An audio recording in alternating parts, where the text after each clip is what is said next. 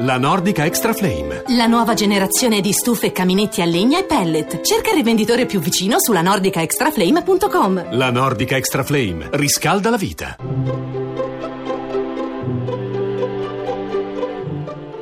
Il pensiero del giorno.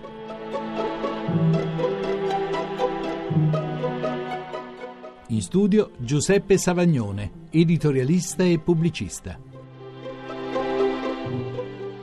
È proprio la concezione armoniosa tra l'universalità della signoria di Dio e il suo rispetto per le creature a caratterizzare il cristianesimo rispetto alle altre due grandi religioni monoteiste, l'ebraismo e l'islamismo.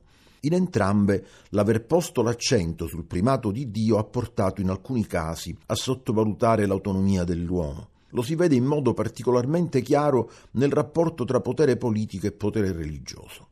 Sia nella tradizione ebraica che in quella islamica, la signoria di Dio comporta che chi lo rappresenta nella sfera religiosa ha anche il diritto di governare le altre sfere.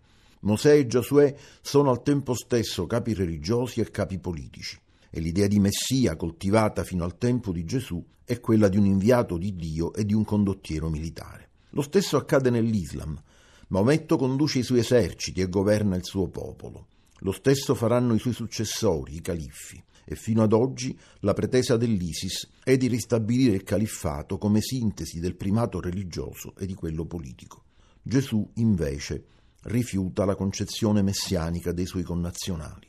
Egli sottolinea che il suo regno non è di questo mondo. E questo è il messaggio che egli ha lasciato ai suoi discepoli e che essi troppo spesso hanno dimenticato. La trasmissione si può riascoltare e scaricare in podcast dal sito pensierodelgiorno.rai.it.